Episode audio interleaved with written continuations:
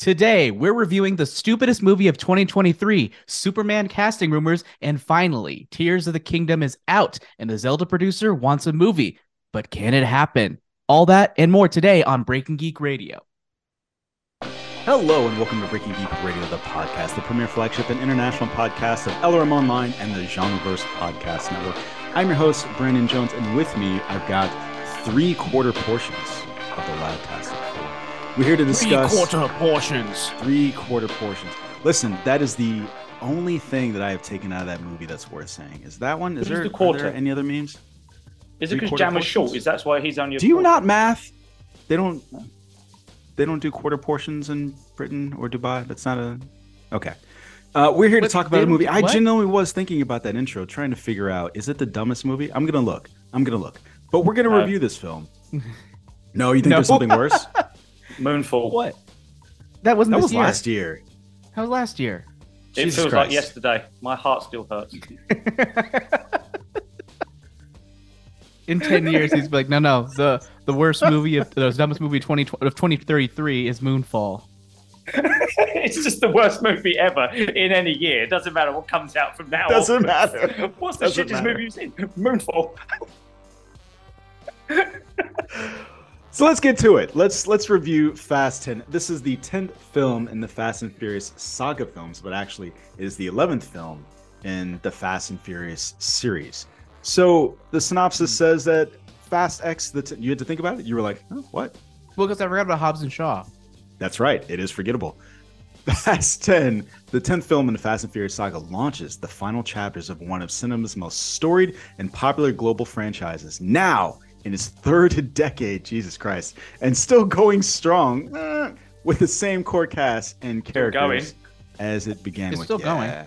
All that. So let's get into it. Right now, this film, as of this podcast, has a Rotten Tomatoes score of 55% from the critics. Does anybody want to guess the audience score? 48. 84. Did you guess that, really? Who? You on the button. 84. Holy shit. Yes. No, I didn't. I did guess it. Yeah. Well, I hate people. So, as we generally do, we're going to start with our non-spoiler Twitter style impressions of this film. Let's start with Danny. Mm-hmm. Non-Twitter spoiler. Well, it's better than Moonfall. No. It's your Twitter non-spoiler, not non-Twitter spoiler. Yeah, I said non-spoiler Twitter impression. No. He said Danny tweets. Said non-Twitter spoiler. You said non-Twitter. That's spoiler. What I said. No, well, because we're not on Twitter. Yeah, true. But it's like, it's like, okay, the Lilo Dallas. You know, not that one. That one. Jamal, I don't do words proper like what you do. This is why you are the writer. Anyway, I stand by my non-Twitter comment. You have to say it with a proper Cockney accent if you're going to say it. It's better than Moonfall. Yeah, it's better than Moonfall, mate, isn't it? No, about you not wording good. Not doing words good. Yeah, I got not much to say about what this movie is. Rubbish. Don't like it. Better than Moonfall, though. All right, moving on. Joseph Jammer Medina, a.k.a. Janet. You got a lot of nicknames. AJ Cerna, Janet, Jammer. Well, AJ Cerna is a pen name, not a nickname. Yeah. Janet is dumb, but I've embraced it. So, yeah, that's it. You're welcome. What does Dr. Mrs. Jammer call you? Ooh. It's none of your business. What was that, Danny? What does Dr. Mrs. Jammer call you? She told me off. I called her Mrs. Jammer. She calls me Joe. She's call me doctor. It's a good point. You got to call her doctor. But yeah, she calls me Joe. And when you've been a bad boy? Also Joseph Joe. Medina. But what was the question? Oh yeah, Fast 10. It is, yes, I think so far the dumbest movie I've seen this year, but that does not make it entirely unenjoyable. It is the best Fast movie we've had in 3 movies. Okay. What movies are you including in those 3 movies? Yeah, what movies are you talking about? All of them. All the Fast films. So you think it's better than it's better than F9? It's better than Hobbs and Shaw. Okay. All right. So what I was trying to figure out was you're including this in the 3. I was trying to figure out if you meant. I'm including this in the 3. Yes. So you don't mean 8. You liked 8. No, Fate is amazing. I love Fate. Okay. All right. So we are... So actually, to put some context into it, the first three we can talk about later. 5 mm-hmm. through 7, I like. Fate, I love. F9 and Hobbs and Shaw are embarrassing hot garbage. This is somewhere in between that. Okay. So what's funny about that, I think you and I are of an accord generally on that. Are you done? Yeah, it's my Twitter review. That's your Twitter review. It's kind of a Twitter review, but whatever. Kind of a Twitter review.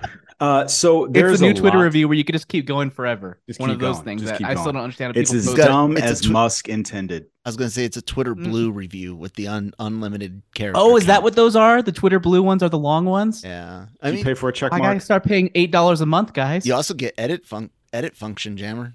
I mean, let's be honest. Nice. That alone, almost worth it. No, it's not. I said on almost. A dying platform. I said almost. So the dying platform that we all participate in on.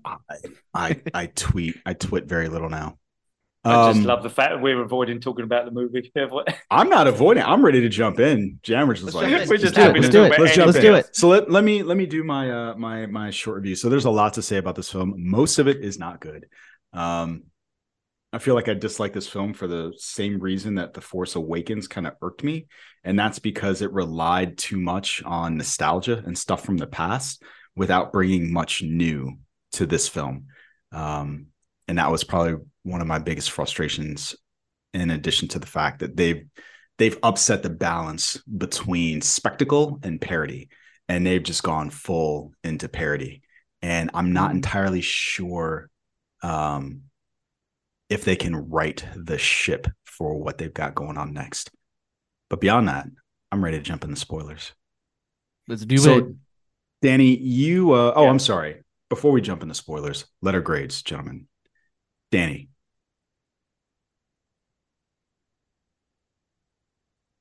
It's a lot of pressure. Do we want Jeopardy music? What's going on here? D? I want an E. Oh, E. E. Is this an E for like just because it's below F, or is it E for empty, like a gas tank? E isn't below F. E is less below than F. You want to go F if you want to go F. Oh, that's right. I'm sorry. You want an E. It's not an F. So it's E like empty. You can't do alphabet. I can't do alphabet. No. E. It's an E. I know what I can do later on this episode. It's on empty. It's empty. It really did nothing like for me. I've never walked out of a movie I could have done and not felt guilty at all. I was bored. I was frustrated. It was everything I don't want to see in a film, unfortunately. I'm going to go with an E. There's my letter grade. Sorry, don't E. I don't want to see full frontal nudity in a film. I feel like I'm good on that. Well, it depends what film. But that's just me. The ones that Jammer in are pretty good. It's true. All right, Jammer. His head like his sin movies that we've got started. You want my letter grade? I feel bad because I want to give it lower than a C, but I feel like I can't give a positive rating without like a below a C. So I'm just gonna give it a C. Like basically C and above is like a positive rating, and I'm skewing slightly more positive.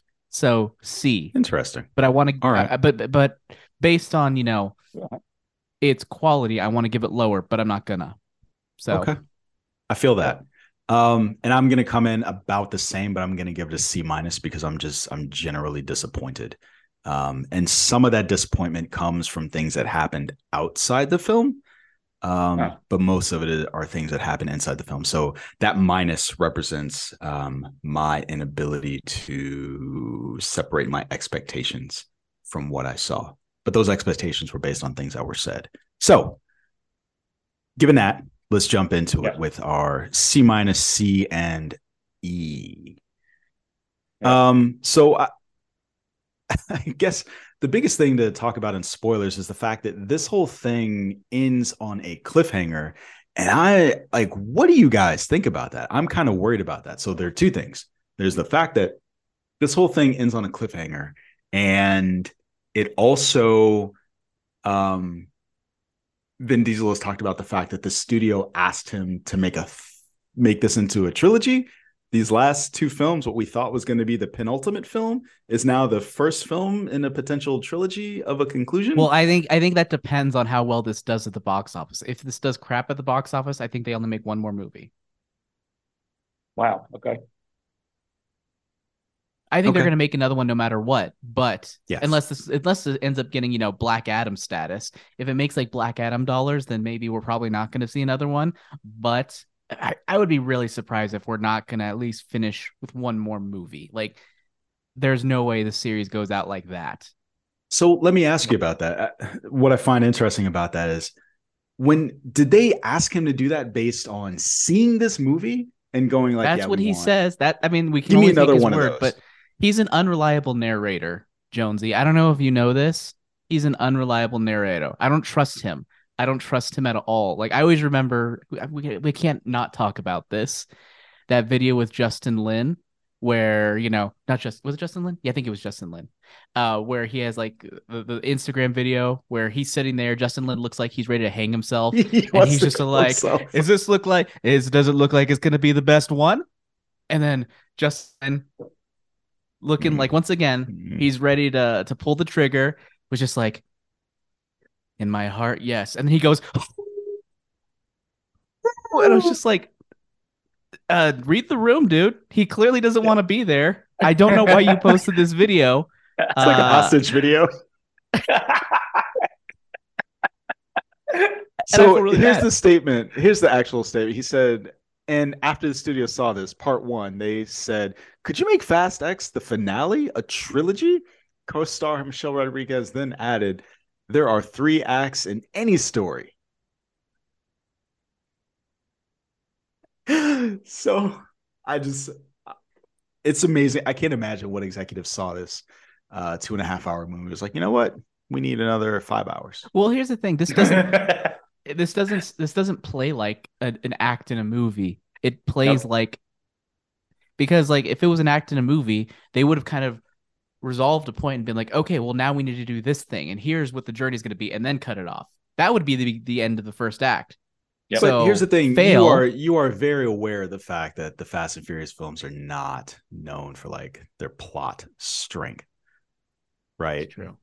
So their ability to plot out those, which is funny points. Because I will say this to you, Jonesy, I feel really bad because, unlike me, you seem to genuinely care about the mythology of this series and have been slowly betrayed over time and still are just like expecting quality from this franchise. Here's the thing. Or hoping for quality. I've long since gotten over quality. It's easier for me to write off Hobbs and Shaw as being like Solo. Hobbs and Shaw was embarrassing. It was like Solo, right? I don't give a fuck about this. Keep it over there. All right. 8, I really enjoyed. 9...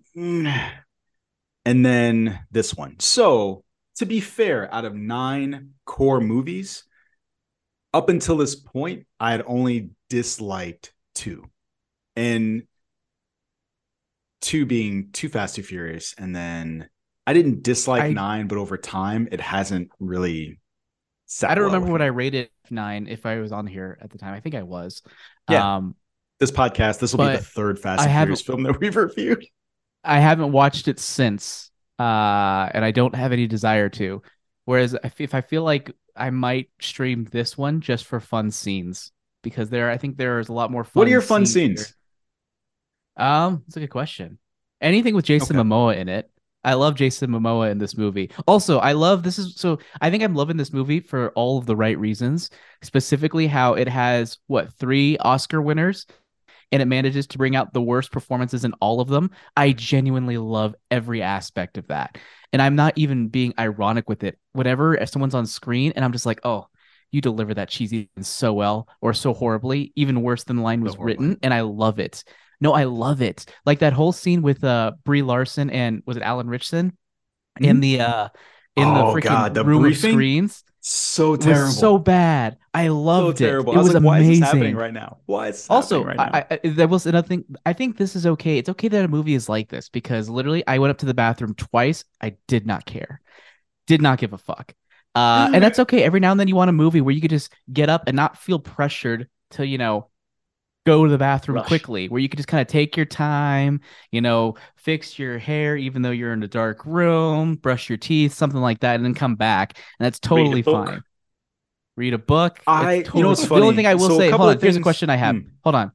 Did Mr. Nobody die or Little Nobody die? Because that's one of my notes. I don't know. No one gave a fuck. No one said a thing about him. You know, it's funny because like I came back and I was like, did anybody die? And then Kirsten's like, no. I was like, okay, cool.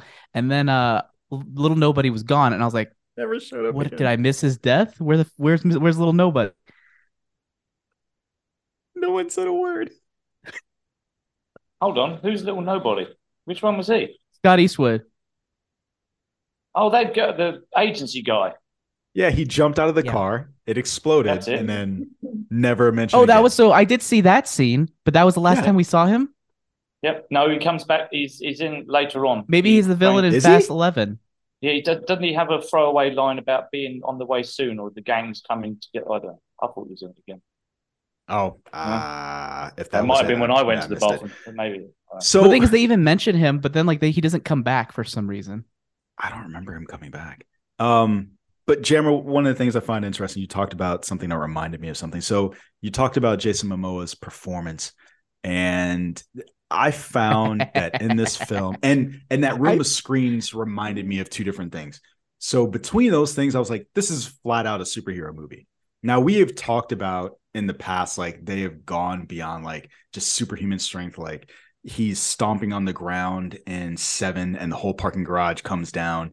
Dom takes a bullet in the back and it's like, oh, that stung like a mosquito bite.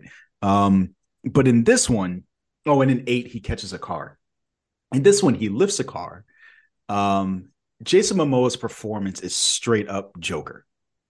Like it is straight up like giggly and laughy. It's basically Joel Schumacher Joker. Yep. It's some amalgamation, I was going to say, of like the 60s Batman and also Batman 89. Because remember the scene where he's talking to the two dead guys?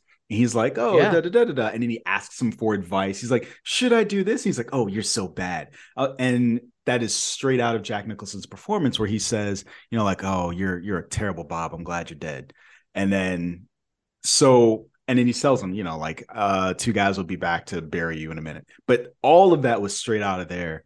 There are no less than 3 Batman references between that, the fact that Dom's brother, John Cena, built a Batcave, has a Batmobile. Dom's Charger is basically the Batmobile, right? Where it's shooting out harpoon guns, catching stuff. It's just like you guys have just gone well beyond. And that's what I mean when I say this is like in the parody at this point where it's just not. But it made it more enjoyable to me than Fast 9. Because it got to the point. That's the thing is like it was stupid enough that I found it entertaining. Whereas F9 was just stupid and annoying. Okay. And same thing with Hobbs and Shaw.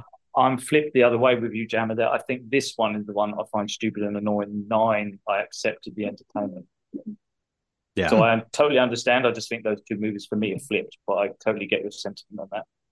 Yeah, because I had a good time watching this movie overall. Like it was dumb. A 12-year-old could have written it. There are so many lines in there where like I did a spit take in the theater. I don't remember what the stupid line was, but I was drinking water. I went into my drink, and then the people around me started laughing, and then it encouraged other people at the movie just be like, "This is fucking stupid!" Like literally in the middle of the theater, which is fine. I must have said that it was exact words about 10 times. Oh, this is stupid. Oh, that's just stupid. That is stupid. Yeah. And it was right at the beginning for me. I've even written in my notes that I think the 6-month-old version of ChatGPT just came up with a script that had write a script with cheesy family quotes in it, because the first 5 minutes of the whole barbecue was just awful for me as they're trying to establish how important family is, how this family is so welcome. It was just throwaway cheesy line after another. Yeah, I didn't understand the importance of Rita Moreno in that scene. I feel like you could have had them sitting down. I don't remember. Was she in any other movie? I don't know. I thought, no. Not that I recall. She was the mum of someone, right? Of them. The thing is, I thought you could have told me that. You could have told me otherwise. You could have told me that she was in another movie. I would have been like, oh, probably, because I don't remember the plot or the story or anything that happened in any of these movies. yeah, you could have. It would have made more sense to have Helen Mirren come in and be at the dinner table than that woman. No, but she's not like that. She's not that warm, Danny. No, but they needed to throw Helen Mirren in for some random reason an hour later. Yeah, so it's crazy in this film. They crammed in so many people. You've got Rita Moreno, Helen Mirren, Brie Larson, Jason Statham, John Cena, Alan Richardson, Pete Davidson, Charlize Theron, and more. That was the Canto Bite scene for me in that shop. That was the scene. What was the point of that? Why did, even at the end? I liked that scene. But they just backstabbed him, and they never got the MacGuffin that they went in there for. It just seemed to be another stupid reason for Raymond. But the fact that all these people were in there for no reason, it kind of reminds me of like a wrestling like event, so like SummerSlam or something like that, where you get like record smash and somebody's music comes on and they jump into the ring. And like all of those people, just scene after scene after scene of somebody sliding into the ring. And it's like, I don't have enough time to enjoy these people in the ring for 5 seconds before there's another needle drop. And you've got another one of these folks showing up. There's a Royal Rumble. Yeah. Gotcha. Yeah. Danny, you said something that was really interesting. You said ChatGPT. The fact that, I'm really curious how much influence on this film the director had, right? So let's go back in time for a little bit. So go ahead, buddy. Go on. Zero. Well, I was just going to say, let's go back in time for a little bit. It's easy to forget, and I was trying to figure out where to lay the blame. The fact that this film lost its director. Jam already brought that up. They had to bring in somebody at the last minute, hey, direct this film. And then a year later, they pushed this out. And so he has talked about having to rewrite the entire film and move things around to make it work. I can't imagine that he was able to, beyond that, like make sense. He was able to have much influence. I don't know. And so I would ask Jammer first. Do you think so? I mean, he was able to. I think his job was mostly trying to keep everything from falling apart and keeping cohesive and keep it going and get it done. Just get it done. And applause to Louis Leterrier for being able to do that for a movie of this size with the egos that he's having to work with. Like, good for him. Like, he did an amazing job with given what he was handed and how quickly he had to act. So I think that's fantastic.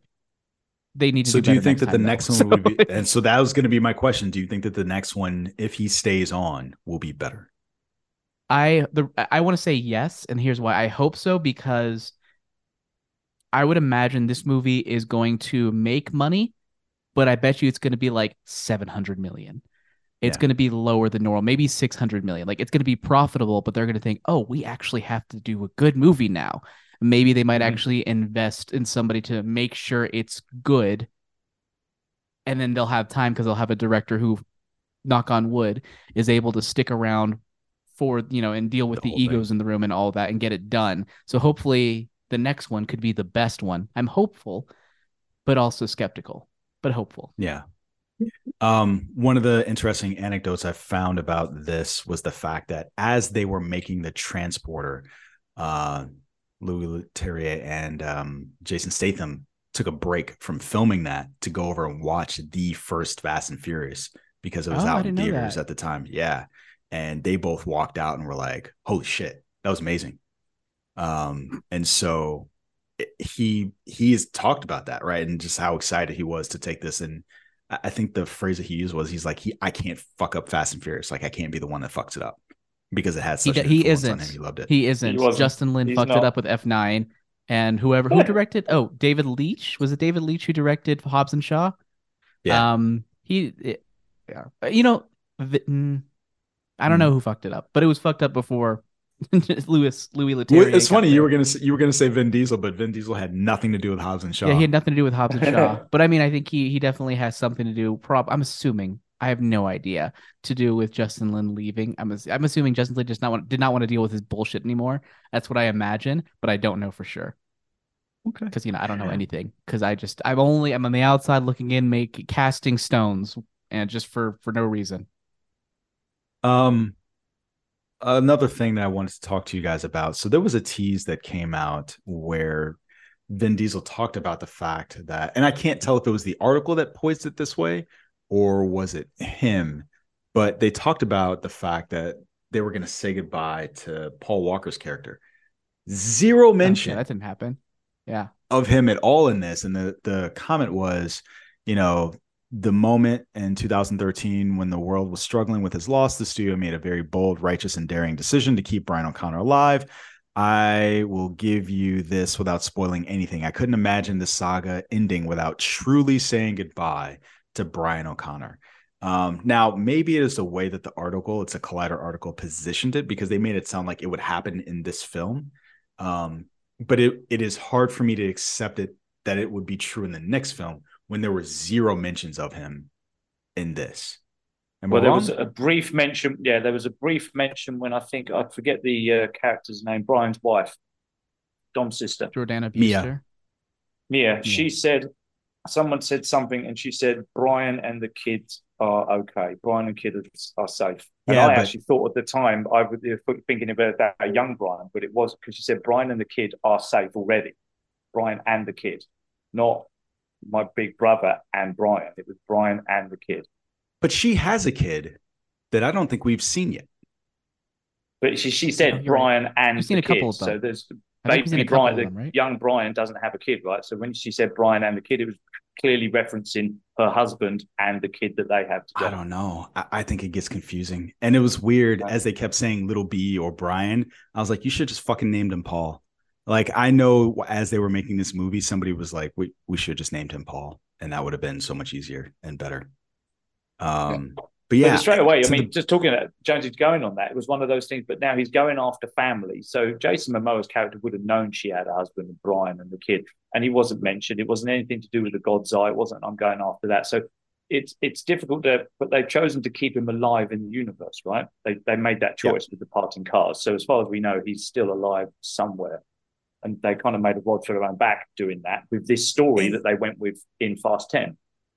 Which at this point, I kind of agree with what Vin Diesel was saying at first, but now I'm like, this isn't right, because the idea that his family is in danger and he's just like somewhere else.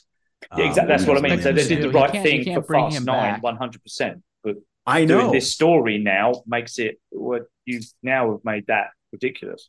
Like, they needed a different story to keep Brian alive somewhere, but not include him in this somehow. What Danny said.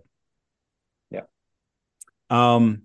Speaking of keeping folks alive, so not only have we now seen the return of Han, we now, at the end of this film, get the return of Giselle. And sorry, Jonesy, and the others. I mean, there was a pointless sacrifice from John Cena, absolutely pointless. I'm going to kill myself to take out 5 cars. Next scene, 5 more cars are now chasing Dom down the street. Well, yeah, but there would have been 10 cars. There would have been 10 cars, Danny, if it wasn't for him. Jammer. Stop standing up. Have you watched Don't Be Ridiculous, Jammer? Have you seen the movie? Did you watch this movie? And then the plane, the big plane. Okay, why did he land the plane if he's just going to backstab Dom? Why did he even bother landing the plane? Because he has to fire the rocket launcher. Absolute nonsense. Because the whole point is to make him suffer. But then the plane disappears around the corner, right? And the 2 people, and they're obviously not dead, that I really don't care about anymore. Wish they did die in that plane crash. They're going to be alive, because those characters were ruined for me with their constant stupid bickering. It wasn't funny anymore. It's funny in number 6 or 2 or whatever. I actually did like their constant bickering. I like their constant bickering. I like their fight. Their fight was really funny. I don't know what the hell Roman was throwing. What the hell was Roman throwing? What was he throwing? Was it dust? Oh, yeah, dust. Yeah, dust. It was chucking dried up ghetto magician. That's what he was trying. I don't know. Okay. It's fun. But anyway, coming back from the dead, Jonesy, there's no way the people on that plane are dead. They disappeared around the corner, and there was. They jumped. I like Roman and Tej. Those two never get old for me. I don't care. I don't give a fuck. I love those guys. It's fun. I agree. They were the highlight of this for me. Well, that means just John Cena is going to come back. That's fine. I don't care. Like, it's the thing, but when Gal Gadot showed up at the end, I was just like, okay, why not? Like a little hand wave. But I cannot wait to see what the explanation was for this. There's no. Oh no. Oh yeah, it's gonna be so convoluted. There's basically she's gonna fall like into the thing, and then there's a trap door is gonna open as she falls, and there's gonna be a slide leading to an underground lair. And then how did she die in number 5 or 6? She fell out of the plane on the endless runway in 6. Yeah, the runway has like she could survive that. Not a hole. If they can jump, if he can drive down the dam and all that stuff and spin. Or no one went to find her body. Twin sister. I'm not kidding. Or she's Wonder Woman or some nonsense. God, that's probably it. Was there a sorry, Jonesy? I completely sidetracked you. People coming back. That's fine. Go for it. So. Her coming back from the dead, we've got that. And then we've also got The Rock returning. So, Jammer, the question I had for you, are they what? Well, when nothing. I just remember his. Did you leave? There's a post-credit scene. You can stay. It was a mid-credit scene. It was a mid-credit scene. I'm not going to study for more movie. That's rubbish. After every one of these films have had post-credit scenes. In all fairness, I didn't stay for the post credit. I'd stay for the mid credits. Oh God! Okay, so what did I miss? Sorry. Did I miss probably the best part of the movie with The Rock coming back? So first off, it was a greatest line delivery. He literally said, "You some bitch!" Like a really dramatic line. Like just pause between those two parts. And but the opening scene of Predator with Apollo Creed and Arnold Schwarzenegger was preceded by the weirdest credits music. It was like straight out of James Bond, right? Literally, Kirsten said that. She said they're trying to rip off James Bond with this closing. So Jammer, about that Rock scene is probably the last question I'll ask you before we move on. Are they teasing him appearing in the next Fast and Furious film, or is this 2 Hobbs 2 Shaw? It's not 2 Hobbs 2 Shaw. It's the next Fast and Furious film. He's back. He got Black Adams. He's ready to come back to the franchise he helped revive. Okay. So do you think that what happened with Black Adam is the reason why he's in this? Yeah. I think so. They were able to make it work story-wise because it's like, you're the one who did this, but you're the one who pulled the trigger. Like I was like, okay, I could buy that. Yeah. Yeah, I think he's back because of Black Adam. Okay. All right. Is there anything else to say about this film? One thing, Jonesy. What I did like, of anything, Jason Momoa showed why he should be Lobo. I thought, because his performance, like Jammer said, was straight off the cuff, chewing scenery, absolute nonsense. But I bought him as a wisecracking, smart-ass sounding, but with a very evil glint in his eye kind of character. So give an 18 certificate script and his ability to play that kind of role, because Lobo is slightly off-kilter. He is mad as a sack of spaniels. So I literally was looking at him going, this is nonsense. You're okay in this because the way you're doing this character, you're my Lobo. Please be Lobo. So I'm going to call him Jason Lobova from now on. Please don't. No, I will. If you keep making me talk about it, I'm going to stop now because we're talking about this movie. I want to move on. We're going for too long. We should move on. Going for too long. We're ready to move on. So I need a shower. Jesus Christ. So it'll be interesting to see what happens this weekend because this film is going up against Guardians of the Galaxy 3, which is already doing gangbusters. It had the second best week since Black Panther. It's already ahead of Quantumania. And it's just killing it at the box office. The reason why I bring that up is because we're going to see what James Gunn is going to do with this universe. And we already had a lot of casting rumors. You meant to say the DC universe, right? What did I say? You said this universe. You didn't specify. Yeah, I'm sorry. This universe, the DC universe. Because we've already had some casting rumors and some folks talked about who are in the running for the role of Superman / Clark Kent in Superman Legacy. I'm just trying to figure out the best way to do this. Is it just to name them all? Because I don't think anybody would have any context for those folks, but we can run through probably who are the top 5. And I'm curious if you all have any knowledge of who any of these people are. And is there anyone of these top 5 folks that you would be interested in seeing? You ready? I'm ready. Name them. All right. Andrew Richardson, Tom Brittney, Jacob Elordi, Nicholas Holt, and David Corn Sweat. That name's funny. Lots of I don't know. I'm a child. Yeah, I don't know. I mean, you said Corn Sweat. I'm not proud of it. Holt. I know. Yeah, Holt. Obviously we know Holt. We know Nicholas Holt. Okay. I think I think it's very clear they're going for no name, or at least minimally known name. Probably for a good reason, because you want somebody who you think of as Superman, not who you think of as an actor playing Superman. Unfortunately, I think Nicholas Holt is somebody who we think of as an actor playing Superman. Kind of like how, even though I like his performance, I still just think of Robert Pattinson as Batman as opposed to, Batman. And I think they want to avoid that with this character. You mean the vampire? Yeah. You say you think of him as Batman rather than...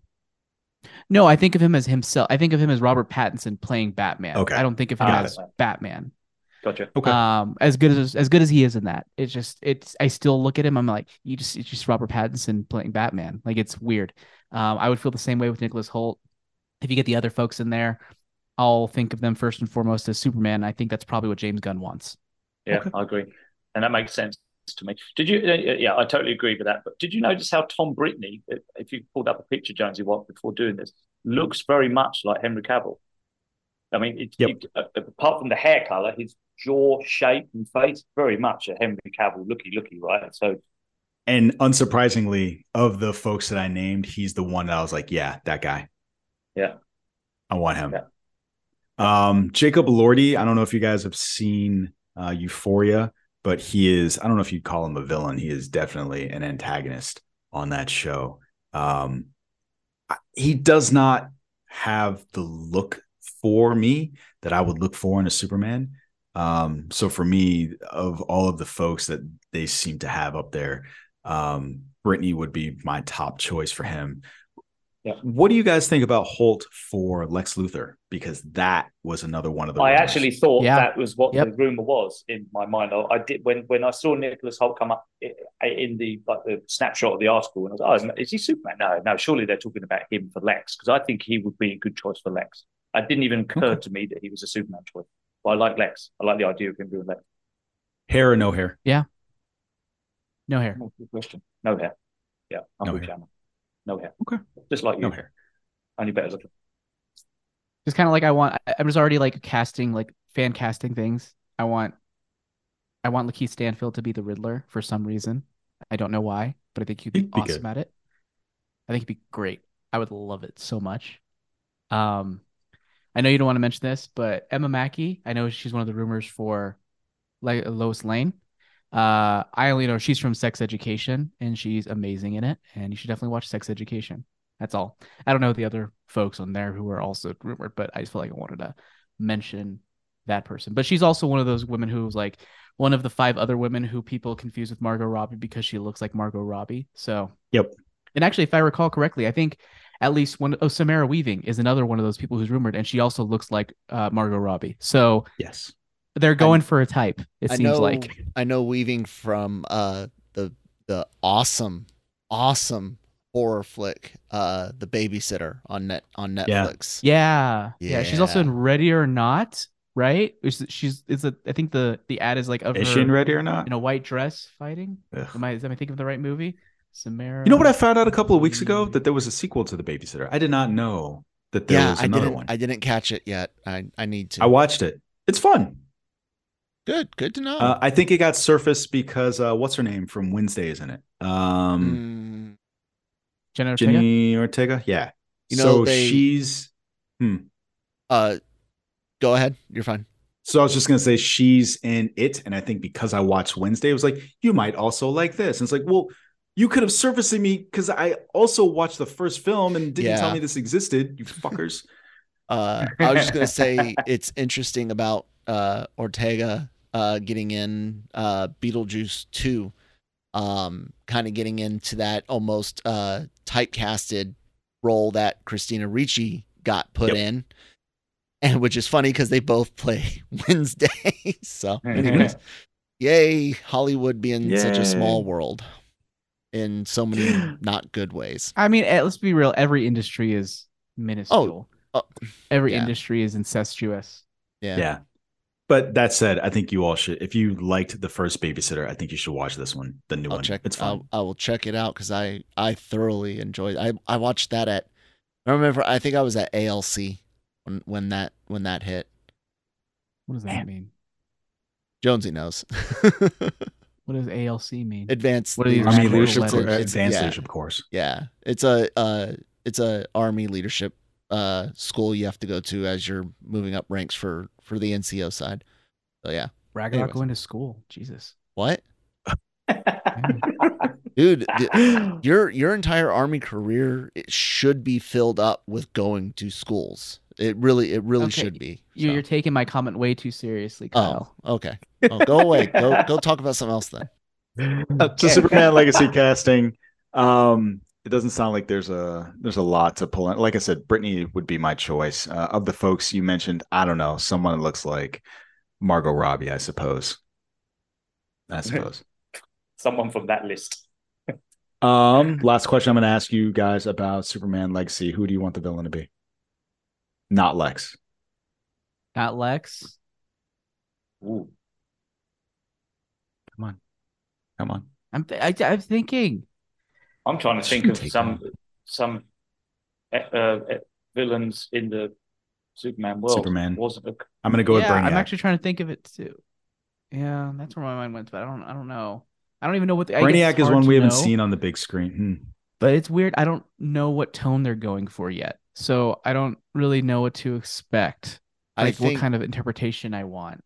Jonesy, on that, I think Brainiac's going to be the new DCU's first big bad. Why?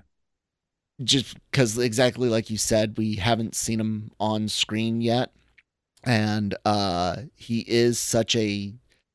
I don't think they're quite ready to go straight to Darkseid yet. I think he wants to build this guy up. I don't know. I'm trying to word it and I'm having trouble. But I just think that it would be unique, and I think there's probably a James Gunnishness to Brainiac more than, like, he could work with that character more easily than necessarily Darkseid, and I could kind of see him wanting to make a character like that the first big threat. I might be completely off, and I know a lot of people would love to see him in Soup's Legacy, but including guys like Manny and stuff. But I don't know, what do you think about Brainiac being a bigger bad, or maybe even coming back and being the bigger bad later? The biggest. I mean, bad. I love him from the perspective that it ties into the idea of legacy, because for the longest time, these two characters have just been tied to the origin of Krypton blowing up. And so if you're doing a story that talks about legacy and what that means, I think that is an easy, that is a really thematic good, really tie-in. Good point. Yeah. Good point. But for that matter, so does Zod. But what if they just go off the wall and have it Lobo for this one? No, he gets his own stuff, Gemma. He gets his own stuff. I mean, come on. Imagine introducing him, and then, then they spin him off. That's James Gunn would totally do that. Maybe. I don't know. I would love that. When work. James Gunn was involved in DC, based on his stuff with Guardians, he knows he wants Lobo in there, but he won't be the villain for this one. But Lobo needs his own thing. He needs his dolphins, and he needs his bulldog, and his chopper, and. He can have all those things and not his own things. No, I want him to have his own thing, Jammer. Don't take away my toys. He could spin him off. He could spin him off. What? I don't want to see him spinning off. I want to see him have his own thing. No. Okay. It's not what I want. It's about what I want, Jammer. Okay. Joseph Medina. Joseph Medina. That's what I want. All right. So, in addition to this, we've got some interesting news coming out of Nintendo. So given the success of the Super Mario Brothers movie, this is probably one of the biggest hits of 2023, if not the biggest hit. It's hit just over $1 billion, and I think it's just about to hit streaming now. So people are going to get a second bite of the apple, or third, given how much money this movie's made. That was me taking a bite of the apple. It is. It's just over 1.2 billion, and it's available for digital only purchase or rent, with home video being a little bit later. Rushing. Wait, home video. What? What are you talking about? So you can only get from Voodoo or whatever, where you can purchase it digitally only. Okay. There's no. Got it. Yeah. Yep. Yeah. So, given that success from the Super Mario film, we've got some little rumblings coming out. The producer of the recent Zelda game, Tears of the Kingdom, has talked about the fact that he is interested in a film. But it's not just me being interested in something that makes things happen. The mute speak, wise as man, they would say in the Star Wars universe. So Eiji Aonuma. Yeah, I just said it weirdly. Aonuma. Yeah, you there did. We go. Said that he wants to get a movie going. Are you guys interested, given what you've seen from the Mario movie specifically? Yeah, that's it. So I think. For me, I'll audio listeners, first. We all shook our heads. Yeah, there was a big East-West. So the Mario movie, at least for me, as somebody that was a fan of the franchise growing up, I didn't care for it. My kids loved it, right? It's because they don't have discerning taste. They eat shit off the floor because they're children. That's what they do. Do you raise dogs? No, they're just wild, feral children. That's what children do. And so the quality that we got from the Super Mario Brothers movie isn't something that made me really want to see a sequel to that, or even anything in the Nintendo franchise universe, whatever. I would be more excited if they had said, yeah, we're going to make a Zelda film, but it won't come from Illumination. So that's I agree. And that's the thing is, here's the thing, Mario, I love Mario, grew up with Mario like many of us did, but I'm not like attached to the mythology. I'm like, oh, there's some strong mythology behind Mario that you got to get behind. Like, I'm not really attached to anything. So for me, what it did, while very disappointing because there was a lot of potential, it was fine. But I don't want that for Zelda. Zelda is like, as Jonesy takes the mythology of Fast and Furious seriously, I take the mythology of Zelda very seriously and would be disappointed if it's something that gets flubbed in an adaptation. And unfortunately, as much as I like Illumination, I think they're great business folks and I think they have some good movies, but I worry that they're just going to rely too heavily on fan service and not enough on actual good character arcs. Okay. And I think that would be the big. People talk about, oh, that the biggest issue is Link. I guess yes, that's an issue, but I'm just worried about them capturing a good story or making a good story, which is doable, but they just need to have. They need to take some risks. And biggest issue, like the premise of Mario. No, I don't think it's a big issue. Mario, the biggest issue with Mario is it took no risks. Zelda needs to take risks in order to be successful, in my eye. What's the biggest issue with Link? If it's not whether or not he speaks. No, I mean, with Link, sure. But I'm saying the biggest issue with adapting Zelda. Okay. Because, that's an issue. But I mean, we'll be like, I can't believe he's speaking. And then we'll get over it. Like, we'll get over it after, we get understanding of who his personality is. Though I will say, if they were to adapt it, they can disappoint everybody, but also be safe and maybe pretty cool if they adapt more of a Wind Waker type style that allows Link to have more of a personality, and I think it'll be less shocking if that Link speaks than if Tears of the Kingdom, Breath of the Wild Link speaks. Listen, as someone who enjoyed Wind Waker, listening to all the bitching and moaning about the art style of Wind Waker, but it was so good. Whatever, people couldn't stand it. Excuse me, Princess Danny, what do you think of all of this? I've got 100%. Full disclosure, I've got no skin in the game on this, guys, because that's not a game I ever played. It's not something I ever got into at all. So it would be very unfair for me to even offer any kind of opinion. I'm afraid not very good viewing or listening pleasure, but I've got nothing on this. I defer to your brilliance, Jammer and Jammer. All right.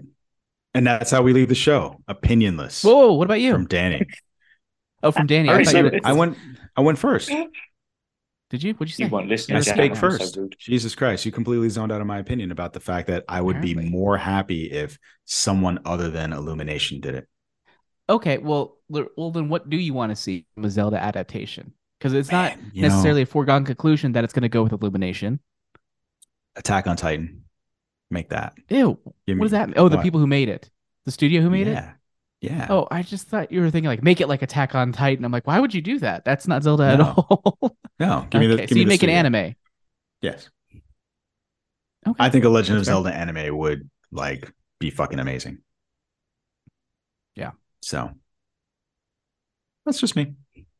Which story would you adapt? Or would you create an original story? I think it would be better to create an original story. I think that is the great thing about Final Fantasy and Legend of Zelda, that there are so many that it is easy to just create a new story. And then you don't have to really deal with the expectations that people will have of like, oh, you're adapting A Link to the Past, so this is what's going to happen. This is going to happen. Or this is Majora's Mask. Oh, of course, it's going to be this, that, and the other. Like, let all that go. Right. And then they're upset when it doesn't match it, or upset when they change it. Something. Yep. Yeah. So yeah, that's me. That's what I think. What about you? Ooh. If it's not Illumination, who would it be? I think I've already said this before. Fortiche should be great. Mm. Okay. They did, what's it called? Arcane. No. Yeah. I feel like we're just pegging them for everything now. Yeah, because they're awesome. They don't necessarily, it doesn't need to be dark and gritty, but I want that quality of CG animation though. Sure. Okay. What about the powerhouse Castlevania, that kind of Western anime blend? I don't like that look. I don't mind the studio. It's not like the studio can only do that, but as far as like kind of getting that that sort of Western Eastern type of look, like make it anime or make it something else. I have two dream studios to do a Power Rangers, like if you could adapt the Shattered Grid like from the comics. Yeah. Yep. It would either be Powerhouse, because I think their style would just fit with that super well, or Super Dream Anime Trigger. Let Trigger do. Yep. Trigger would be awesome. Because Trigger could be good for Zelda too, because I know we associate them with over the top like adult stuff, but they did Little Witch Academia, which is also very kid friendly, cute, whatever. They can have range if they need to. And I don't know if it's a good fit for Zelda, but it could be interesting to watch. The Gridman universe shows are phenomenal, and yeah, it's all good. Okay. Yeah, Trigger for Boom Comics. I'm on board. All right. I feel like Trigger is like a gimme for a lot of stuff because they're just so cool. Their style is so cool. Even if I hate their anime, like some of their anime where I'm like, I don't like that, it's stupid, their style is just like, that was a dope camera move. That was really cool. Like, I'm glad you did it that way. All right. Well, I think we can leave it there. Folks, if you like what you heard, do all the socials, like, rate, comment, subscribe, share. We would appreciate it. Also, what did you think of Fast 10? And who do you want to be cast as Superman? Let us know. Jump on the Discord and scream, shout, do a thing, say a thing. This show is produced by Kyle Malone. Did a fantastic job. And what are you doing, Danny? What's going on? I'm getting ready for the picture. I wanted to say super inconvenience, which is my experience at Fast 10. Oh, I thought you were going to say that you're super easy. Fucking suck. But I don't need a t-shirt to say that. I just am. And you can find all our content on LRM Online and, of course, the Genreverse YouTube channel. On that, folks, we will catch you on the next one. Hasta lasagna.